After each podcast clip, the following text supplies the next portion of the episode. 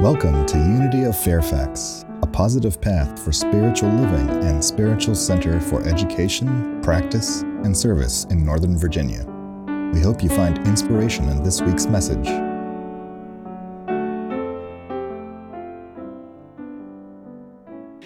Hey, as we get into the Christmas season, I wonder if any of you have like a favorite image or a memory from history that says Christmas to you. Anybody have one something like that? Well, I have one and I wanted to share it with you, something that always says Christmas to me when I think about it. And that's the Cuban Missile Crisis of 1962. What? You're laughing. I'm serious as I can possibly be. And I'll get to that in just a moment because what's Christmas without a few missiles? So, so let me let me just let me just set this up a little bit before they think, oh my God, he really has totally flipped his wig. Uh, so I want to talk a little bit about what it means to have a living faith because it is important for us to imply the truth principles that we teach in all the circumstances in which we find ourselves in our lives, even the ones that are unpleasant or really uncomfortable or that feel threatening. You know, we take our faith and our belief systems with us wherever we go. So even in, in the times that are great, it's there, and the times that not so much, it's still there. So, through the application of our truth principles, we expand and elevate consciousness assuming, of course, we're willing to work our program and are willing to learn lessons along the way, uh, which might challenge some of our assumptions or our current worldview. So it's imperative then that we practice what we preach, right? Staying open all the time to the gifts and the learning that is available to us, whatever is happening in our lives. And it's true in the personal matters of our lives when we're addressing our own personal health or illness or financial abundance or lack thereof, or relationship joys or relationship challenges. And it's just as true in the collective because we are parts of a world society. So when we're pondering and thinking about public health or the economy or social issues or international events, we have to be willing and able to apply our truth principles there too, or else they're really not universal and not really uh, helpful for us. So, a wonderful physician and author, Dr. H. Emily Cady, coined a term in the last half of the 19th century, so we're going back a long time, that talks about what can happen to us as we are experiencing the elevation of consciousness. And this was an old unity term called chemicalization.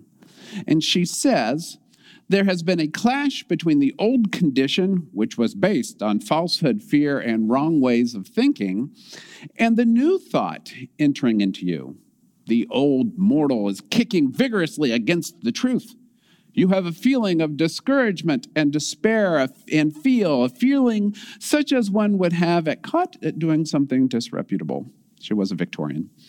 Do not be frightened, she says that which you feel is on the spiritual plane a similar excitement and agitation to that which is seen in the chemical action between the alkali and the acid on the material plane. And something higher and better always results. So I don't know if you've ever had that experience or that feeling like there's something going on inside of me and it feels really awkward. Uh, what's happening? Well, we're transforming consciousness. We're releasing the old, we're introducing the new, but the old clearly does not want to uh, move. It's very comfortable, rooted as it is often between our ears. So, Unity and New Thought has done a great job of emphasizing personal growth and transformation process. That's our wheelhouse, it's what we do best. And we're not afraid to lean into such things as shadow work, you know, coming to the terms with those maybe not so pleasant parts of ourselves or uh, addressing addiction and recovery and, and abuse issues, we'll just lay it out there. No problem with that because we know that as we bring light, illumination to these, these area, all areas of our lives, then we can more fully experience and release what we call, and what Paul called, Christ in you, the hope of glory. So we replace shame and guilt with acknowledgement and release. You get that? We replace shame and guilt with acknowledgement and release. I'd like to say it's an all you got to do job, but transforming consciousness individually and collectively can seem like a series of chemicalization experiences. Anybody ever have that experience? Okay, those experiences, good, not just me. So, our emphasis in unity at Christmas time is to celebrate the birth of Jesus in the world, master, teacher, and way shower, elder brother, all these wonderful names we ascribe to him. And also, as Reverend Ron indicated, honoring that symbolic birth and rebirth of Christ's consciousness in each one of us, the realization of who we truly are when you strip away the falsehoods and the illusions. So, one way that we give birth or deliver the Christ of ourselves is to do that work of the pushing and the groaning of self discovery and self realization and self acknowledgement. And it's not too different from being in the delivery room. Not an easy process, but, but always worth the process. Remember, don't be frightened, as Dr. Cady said. Something better always results. So we see a lot of this same process in our collective experience.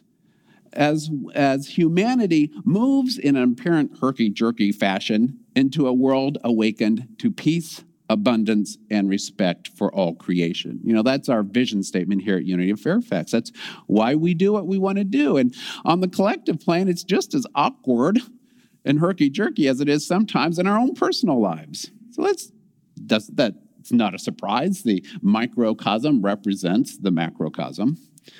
So, what our vision entails in the process uh, to make it manifest is that what is required. I need to pay more attention to my notes and to the, than these flashing lights going on and behind you. So, what is entailed for all of us is the willingness to do the work, right? And on the collective basis, it's the willingness to share power with honor and integrity. And if we've ever gotten into problems on a global sphere or on a large macro level, it's because of a, uh, an unwillingness to share power with honor and integrity. History shows far too many cases where those who hold power really want to just hang on to it and keep it. Is that ever, have you noticed that? This is mine and I get to control everything. And if I can take your stuff and control that too, so much the better. That's just kind of, it's built in the human psyche, which is a starting point, which is the work that we all have to do. We do that individually as well. So, formerly enslaved individual and American hero Frederick Douglass, I think, put it best when he said, Power concedes nothing without a demand. It never did, and it never will. Find out just what any people will quietly submit to, and you have found out the exact measure of injustice and wrong which will be imposed upon them. And these will continue until they are resisted with either words or blows or with both. The limits of tyrants I prescribed by the endurance of those whom they oppress. That also happens in our own psyche when a predominant thought takes over. And often that predominant thought is fear based. So Douglass's words come to mind for me anyway if I consider such things as the abolitionist movement, the Civil War, the civil rights movement, women's rights movement, indigenous rights movement, gay rights movements, disability rights movements, the dismantling of the Iron Curtain in Europe and apartheid in South Africa, you name it. All of these collective endeavors were and have been, and in some respects still are, vehemently resisted by someone or some group who has some pretense of power. I don't want to share. I want everything to be under my domain. But the big question, the big question in my mind, as we acknowledge the divine idea of peace, is what would happen if those individuals who had power were actually willing to share? To live together amicably, to cooperate rather than compete, to tend and befriend rather than to fight or flight, to be a house united rather than a house divided. And this can be true in your family, in your church, in your workplace, as well as in international relations, which of course brings me to one of my favorite Christmas memories the Cuban Missile Crisis of 1962. So, those of some of you were here for that. Yay, you. You'll remember. Um, that was a couple years before me. So, anyway, what we do know is Cold War was well entrenched by this time. And so, here's a very brief recap that leaves out a lot of important information.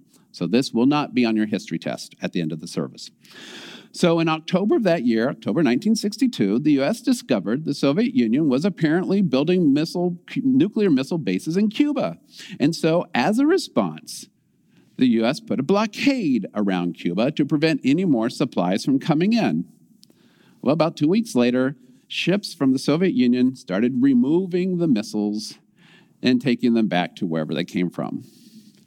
And for those of you who were there, you probably remember that was a pretty frightening and horrible time. So, I'm curious what does this have to do with Christmas? Maybe do you hear something? Said the night wind to the little lamb. Do you see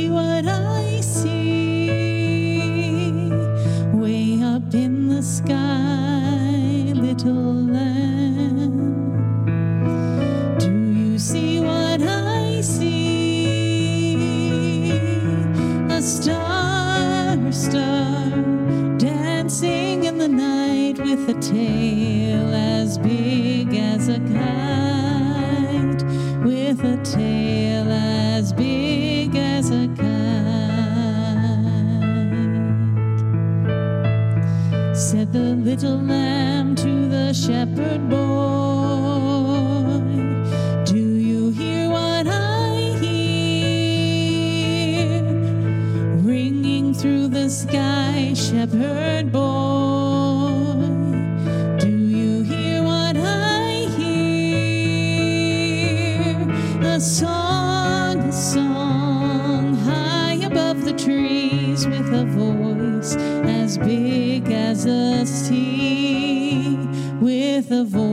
As big as the sea.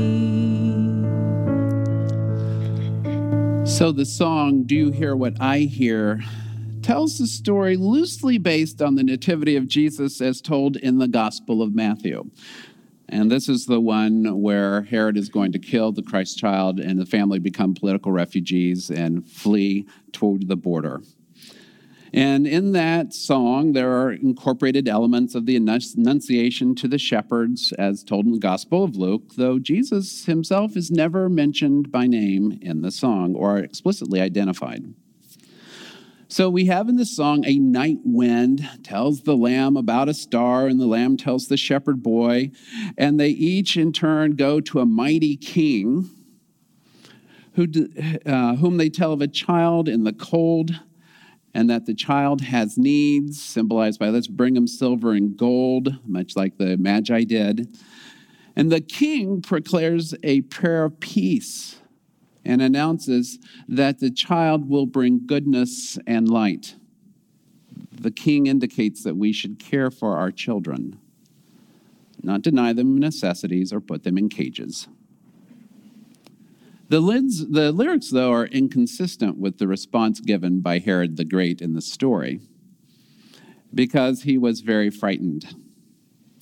And it was a nasty scene in the next phase of Matthew because when the Holy Family leaves, there's a story told of what is referred to as the slaughter of the innocents. That's not one that we use in Christmas pageants. So Herod was addicted to power, and yet Herod symbolizes the, the controlling consciousness of not just a leader, but I think of each and every one of us.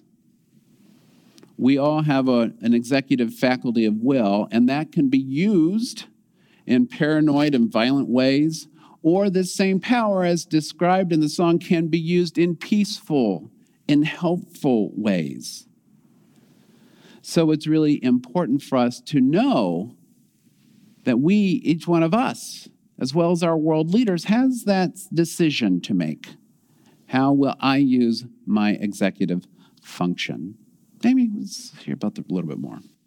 Said the shepherd boy to the mighty king,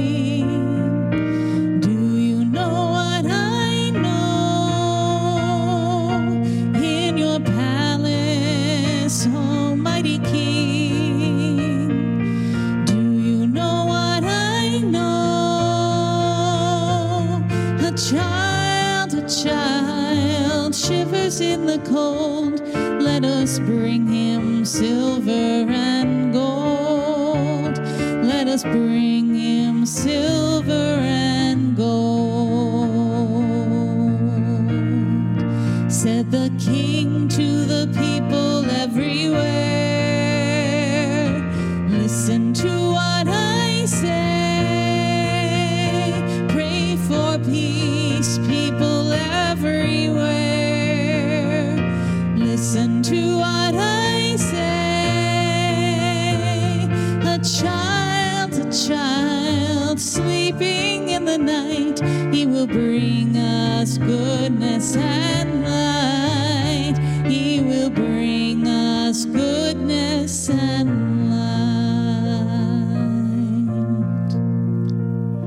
just as we have this, this consciousness of leadership, we all have this divine child consciousness within us.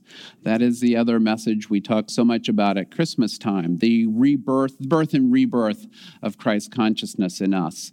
It is pure, it is beautiful, it is loving, it is open. And we have this time of year to remind us to connect and commune with that power and to remember it is there and to remember that that is the truth of who we are. It's where we grow from. So we want to use this season to connect as well with that inherent purity for us. And what I love about this song is this, this night wind that speaks first to the lamb. The lamb is a symbol of peace. And it's this night wind also that symbolizes in my mind as well the intimations and the hints and the intuitions we sometimes get that say, hey, you know, you ought to pursue that. You might want to check that out. And these intuitions often come to us very gently and very softly. And yet, when we listen to them, we take the actions that make important contributions to the world at large and to our own personal, intimate world as well. It's such a beautiful song that highlights how everything in the world is connected. I love that nature imagery, the wind and the animals and the and to the boy and to the king and there's just this wonderful unity and wholeness in this song. And then there's a little bit more about that. So so you're probably wondering, he still hasn't said how this at all relates to the Cuban Missile Crisis of 1962. And I know you're sitting there on the edge of your seat. I can see many of you are like, when's it going to get to it? When's it going to get to it? Well, I'm getting to it right now. so this song was written in, you guessed it, October of 1962 by the husband and wife at the time team of Noel Regney and Gloria Shayne. Regney um, grew up in Alsace. He came from a Catholic family, and Alsace is that province of France that historically has alternated between France and Germany, and France and Germany. And France, it's just kind of what it does. And uh, at the beginning of World War II, because most people like him in Alsace at the time spoke German as well as French, he was drafted into the Nazi army. Well, he deserted and joined the French resistance. Eventually, he made his way to the United States, and he was a musician of some note.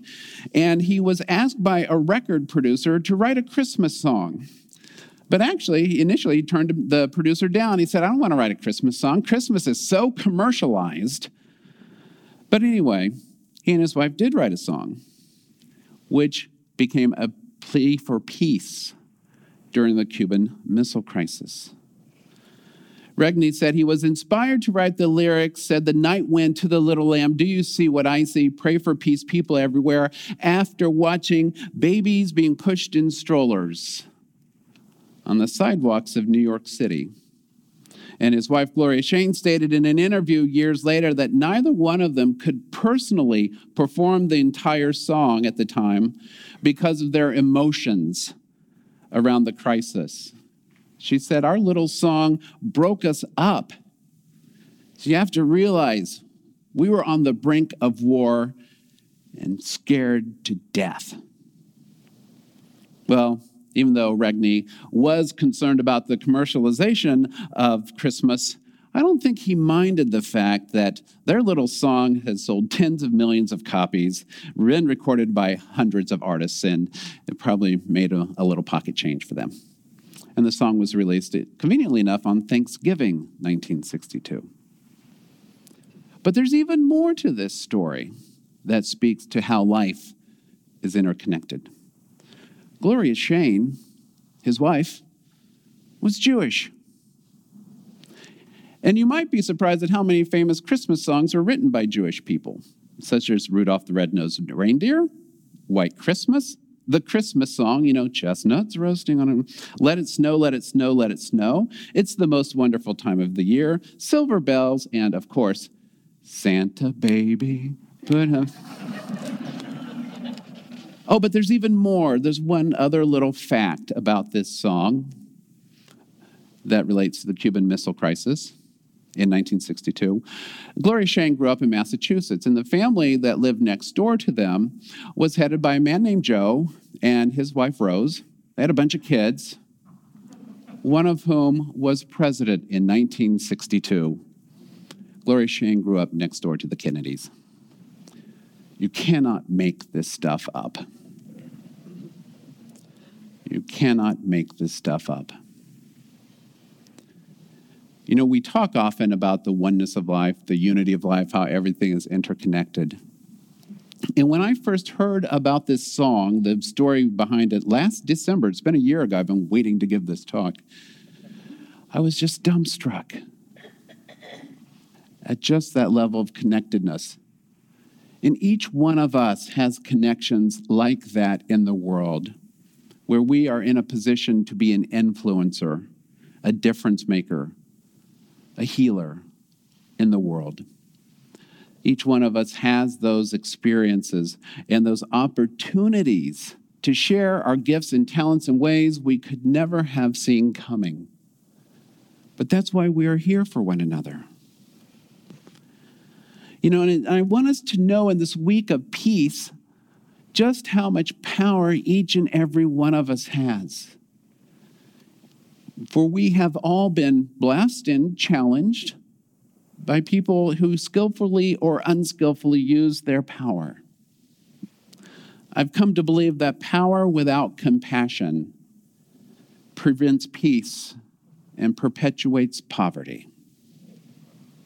That's a lot of alliteration. Power without compassion prevents peace and perpetuates poverty. We all have so much power. And I don't even think we all realize it until sometimes we are, when we're watching the news and we're freaking out, or we're on a therapist's couch and we're freaking out. It's like, how was power used? And how did I use mine? So, my prayer is that we connect with both that king power and that Christ power, bring them into unity and use them for good. Because all the issues and isms and problems we see in the world, we can solve. Wayne Dyer once said there is a spiritual solution to every problem, the most intimate ones and the biggest ones. And when we know that we are the power, that we have been endued by our Creator with the creative power, capacity to make a difference, then we will. And the blessings of liberty and peace on earth, goodwill to all, will be the result. Because each one of us is the child bringing goodness and light. Peace be with you and namaste.